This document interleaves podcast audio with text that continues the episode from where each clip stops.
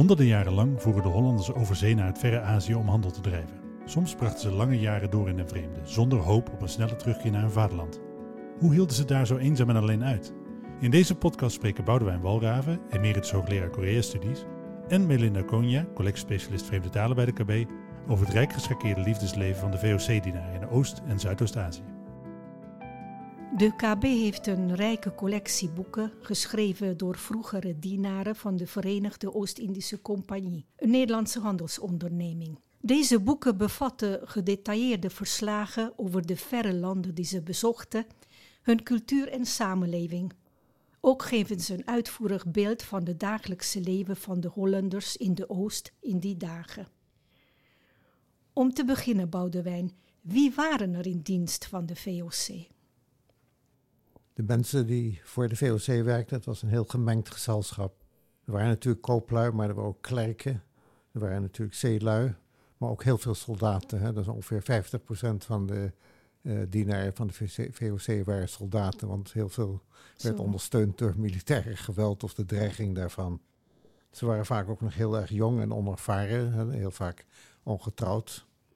Eh, en op zoek, en vooral op zoek naar avontuur en geld. En ze kwamen bovendien uit heel veel landen van Europa, natuurlijk uit de buurlanden, uit Duitsland, uit Engeland zo? Ja. enzovoort. Maar zelfs uit landen als Spanje en Italië en de Scandinavië bijvoorbeeld. Dus dat is een heel gemengd gezelschap in alle opzichten.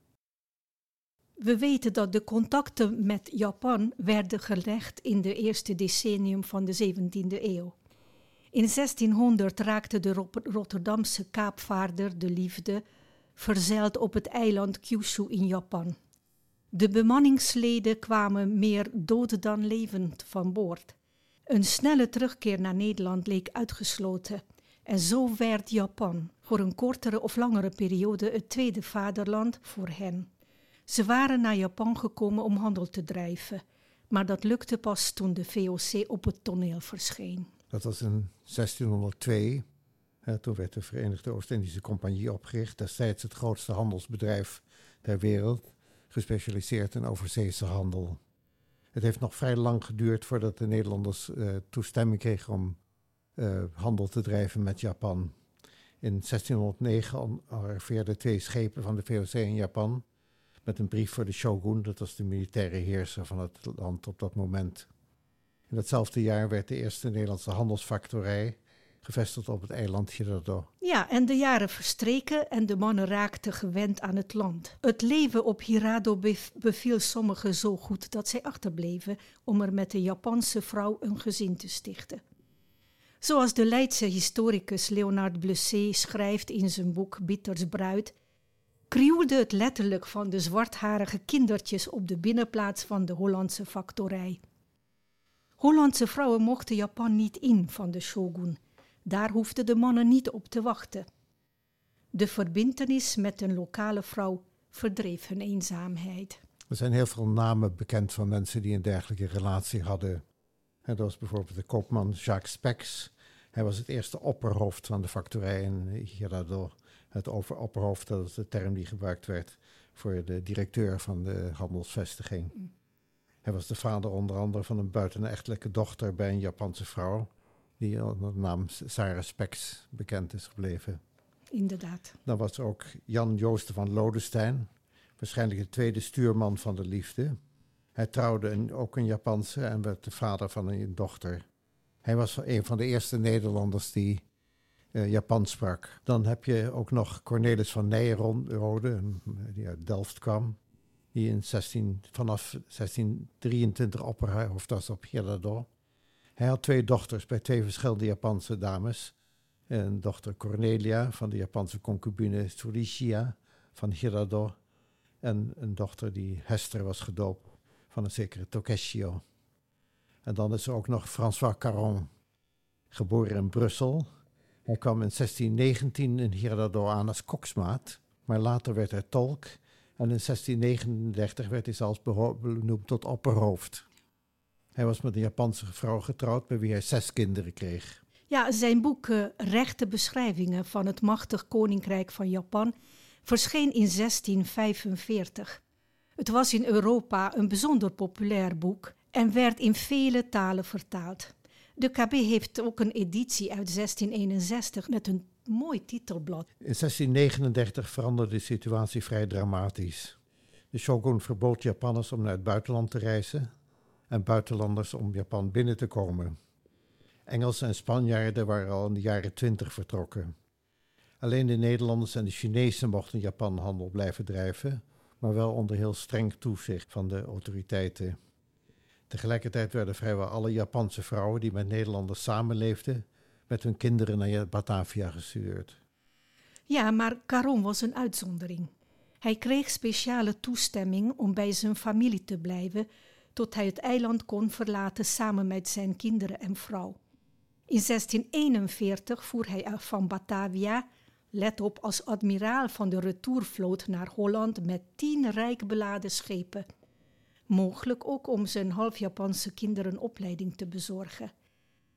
Twee zonen van hem, François en Daniel, studeerden theologie. Ja, een van hen heeft ook een leider gestudeerd. Hè? Ja, dat, eh, is ook zo, ja. De handelspost op uh, Girardot werd toen afgebroken en de Nederlanders werden in 1641 overgeplaatst naar een klein kunstmatig eiland in de baai van Nagasaki. Dat was Deshima. Na de verhuizing naar Deshima kwamen de Nederlanders tot de onaangename ontdekking dat er een einde gekomen was aan hun relatief vrije leven dat ze gewend waren. Ze leefden volgens strikte regels. Ze mochten Deshima, hoe klein het ook was, zelden verlaten. Hun bestaan was eentonig en het werd alleen maar onderbroken door de zogenaamde hofreis naar Edo, tegenwoordige Tokio, waar ze op bezoek gingen bij de shogun, één keer per jaar en later zelfs maar eens in de vier of vijf jaar. Zo, dat is weinig. Dus de Nederlanders konden niet meer vrijelijk een relatie aanknopen met Japanse vrouwen. Wat viel daaraan te doen? Het antwoord is, ze konden ze gebruik maken van de diensten van courtisanes uit Nagasaki's Rossenbuurt, Maruyama. Engelbert Kempfer, een arts in dienst van de VOC, heeft in zijn monumentale werk De beschrijving van Japan uitvoerig over Maruyama geschreven. Ik citeer: hè? Mijn naaste overgang zal zijn uit de kerken, daar heeft hij eerst over tempels gesproken, in de hoerhuizen. Zijnde de toeloop der mensen al zo groot in deze dan in gene evenveel bezoekers in beide eh, gelegenheden. Ik ga door met het recitaat. Dat gedeelte der stad daar zij staan wordt genoemd Kesimat. Dat is der hoeren bewoningen. Dit gedeelte ligt ten zuiden op een verheven heuvel Mariam genoemd. Mariam, dat is natuurlijk een, verbastering van het Japanse Maruyama. De meisjes worden van de ouders gekocht, nog zeer jong zijnde. Er werden zelfs uh, gedichten geschreven over die situatie. Mhm. En dat, die lijken op de haiku. Ze zijn even lang als de haiku, maar ze worden senryu genoemd. Het zijn eigenlijk, je zou je kunnen zeggen, haiku met een meer lichtzinnige, een beetje satirische, spottende inhoud vaak. Zou jij uh, een uh, senryu kunnen? Ja, dus Maruyama no koi wa ichiman sanzenri. Liefde in Maruyama overbrugt 13.000 mijlen. Dat is leuk. Ja. De, de, meisjes uit Mariama die naar de Nederlanders gaan, heten Oranda Yuki. De Nederlanders noemden ze keesjes, een verbastering van de Japanse term keise. Een van de vele Japanse benamingen voor een prostituee. als je nou kijkt naar de etymologie daarvan, dan betekent het eigenlijk iemand die een stad ten val brengt. Oh ja? Ja, ja dus, uh, dus door hun uh, aantrekkelijkheid en uh, die etymologie die is belangrijk ook voor het begrijpen van een andere Senryu. Maruyama no Keise Fune o Katamukaru. De keesjes uit Maruyama laten ook schepen kapseizen. uh, die meisjes die speelden biljart met, samen met de Nederlanders. Ze hadden dan rare gewoonten, tenminste vanuit Japans perspectief, als lekkere mondjes, umakuchi. Daar bedoelden ze een zoenen mee. Ze schudden handen gebruikten Nederlandse en Maleise woorden. Ze dronken koffie en ze droegen armbanden en ringen. En ze droegen kennelijk ook kleren in westerse stijl. Daar gaat weer een andere scenario over. Maruyama de Toru Munagurawa Botangake. Het keurslijfje waarnaar men in Maruyama grijpt, zit met knopen dicht. De Japanners hadden geen knopen, die gebruikten alleen uh, koordjes, uh, linten om de kleren dicht te binden.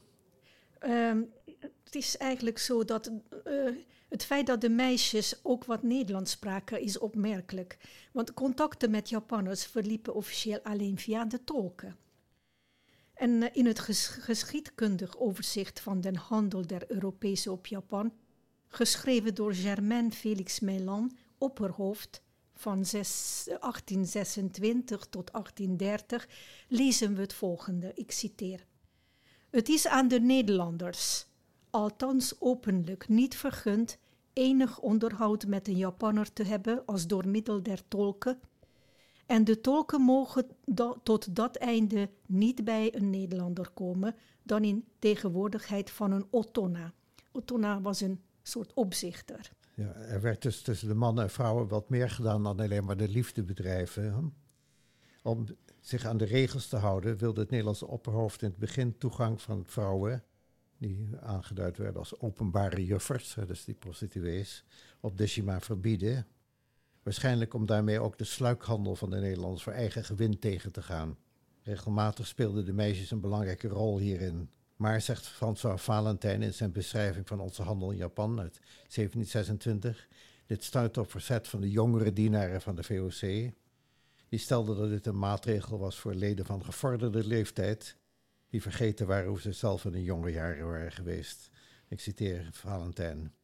Het opperhoofd verzoekt, terwijl er geen eerlijke vrouwen op lijfstraf bij ons mogen komen, dat dan ook verboden mocht worden dat de openbare juffers mede mochten achterblijven.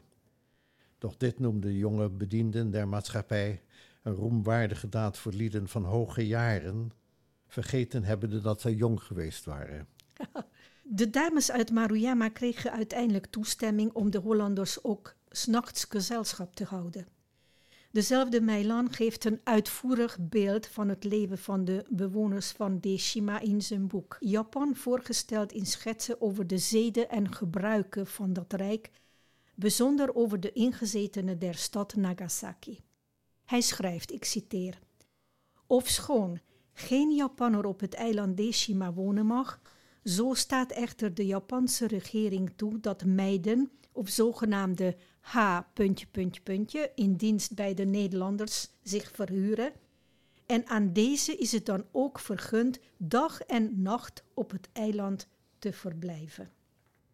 Anders zouden de Nederlanders tussen zonsondergang en zonsopgang geen middel hebben om zelfs enig theewater gekookt te krijgen.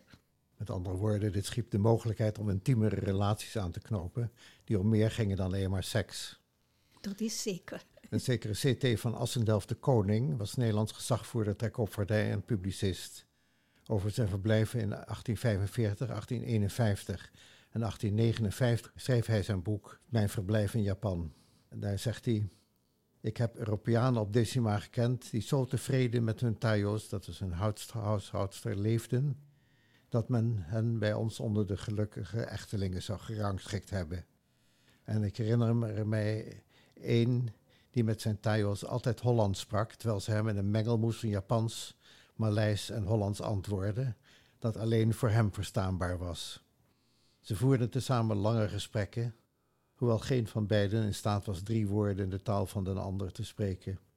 Maar ze verstonden elkander en dit was genoeg. Van Assendelft de Koning was ook zeer te spreken over de schoonheid van de Japanse vrouwen. Ik citeer weer.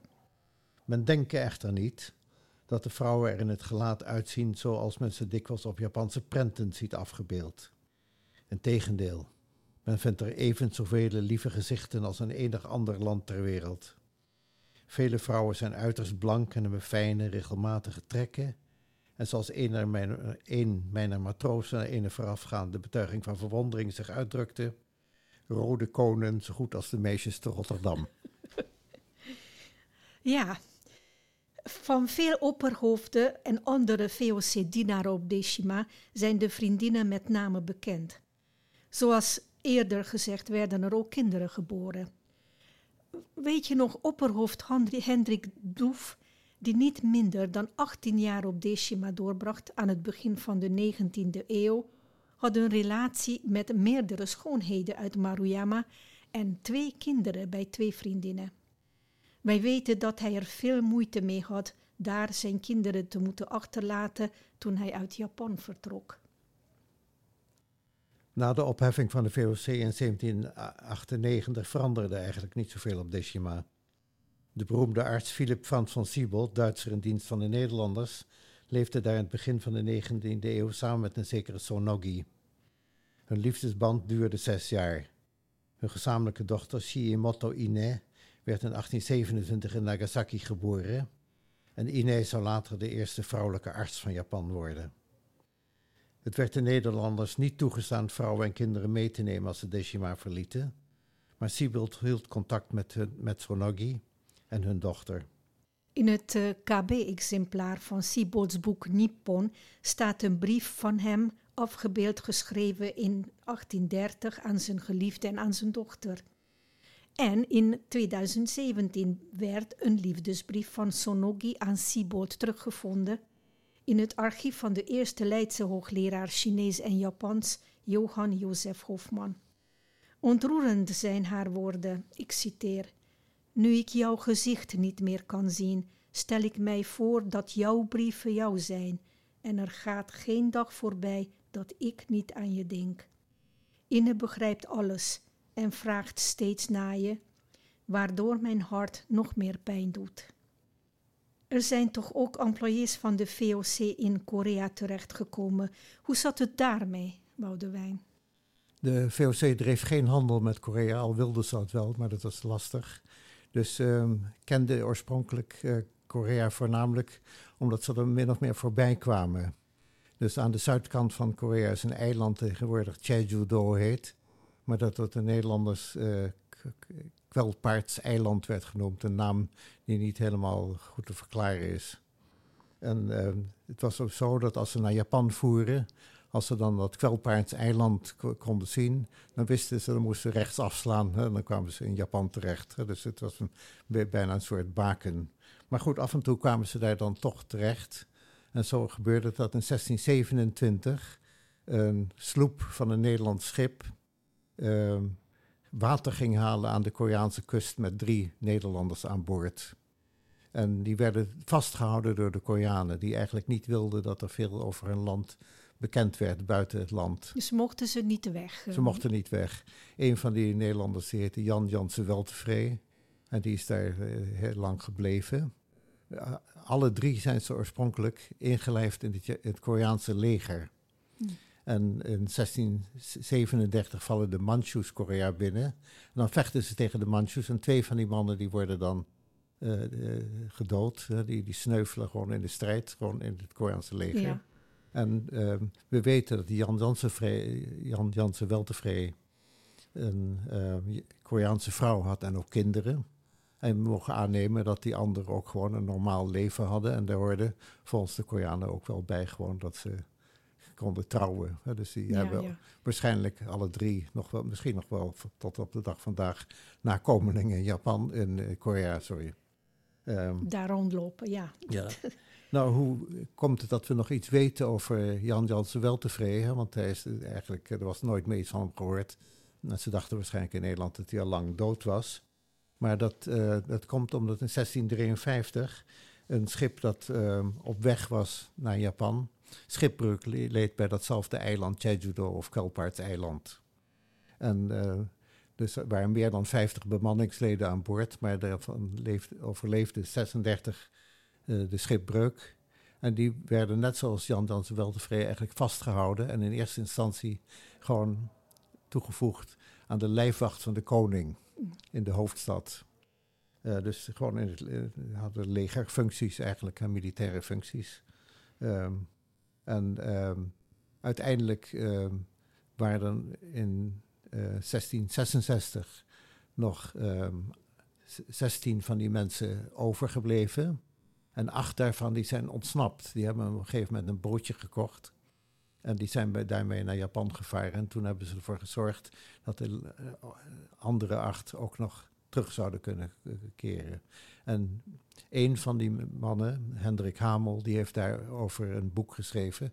Dat was eigenlijk in eerste instantie niet bedoeld om door een groot publiek gelezen te worden. Maar het was een uh, verslag dat Hamel opgesteld had om aan de VOC-bewindvoerders uit te leggen waarom ze nou uh, zo lang weggebleven waren, hoe ze dat schip met de dure lading verspeeld hadden enzovoort. Ja. Dus het, en, en, ook heel belangrijk uh, uit te leggen aan de heren 17, de bewindvoerders van de VOC, wat er eventueel aan handel te drijven zou zijn. Zij geeft een beschrijving van het hele land, wat voor producten ze hebben, wat voor gewoonten ze hebben in de handel en dat soort dingen wat voor religie ze hebben. Allemaal dingen waarin de VOC geïnteresseerd was. De mogelijkheden voor de VOC om daar handel te drijven. Ja, ja.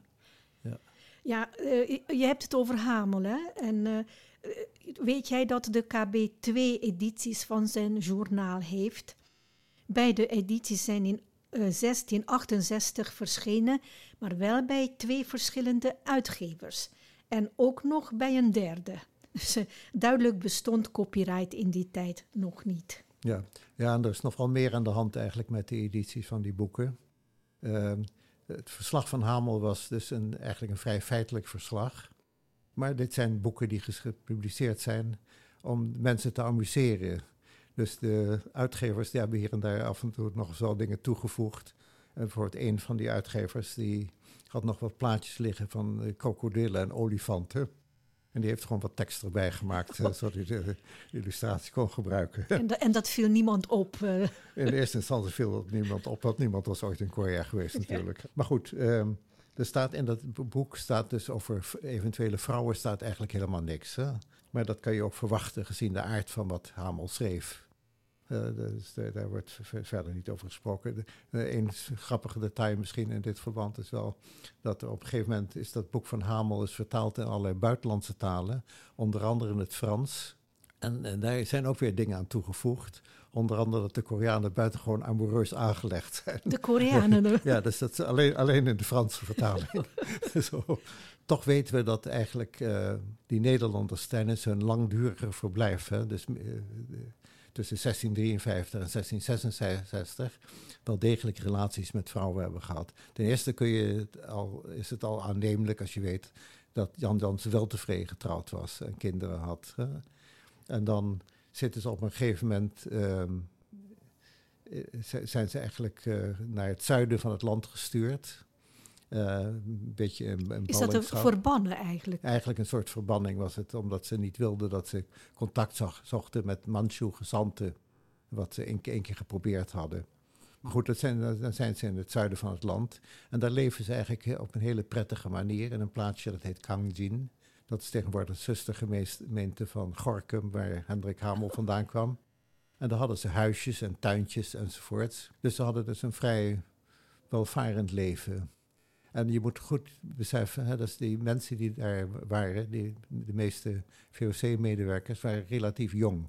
En het waren mannen van de, in de 20 en in de 30 enzovoort. Zo. Er waren trouwens ook in, in 1653 waren twee jongens van 13 bij. 13? Ja, ja, ja. Eén met zijn vader trouwens. Dus dat waren mannen dus gewoon, ja, die jong waren, zoals die jonge VOC-dienaar op Decima.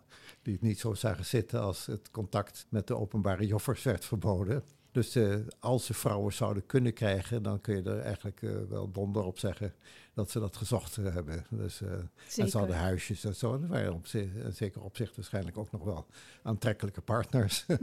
dus voor de dames in die tijd. Maar in dat oorspronkelijke boek van Hamel staat er helemaal niks over. Veel van de mannen op Decima hebben voor hun vertrek voorzieningen getroffen voor het onderhoud van hun geliefde vrouwen en kinderen die achterbleven in Japan. Ik kan me hun bezorgdheid en verdriet goed voorstellen. Hoe hebben deze mannen, vaak nog in de bloei van hun leven, het jarenlange verblijf in het oosten kunnen volhouden zonder de liefde en genegenheid van deze lokale vrouwen? En hoe zwaar moet het geweest zijn om na een kort of lang samen zijn weer van elkaar afscheid te moeten nemen en geliefde kinderen achter te laten? Wij hebben slechts een kleine selectie van de boeken genoemd, maar er ligt veel meer mooi materiaal in de KB. Kom kijken hoe rijk de KB-collectie is.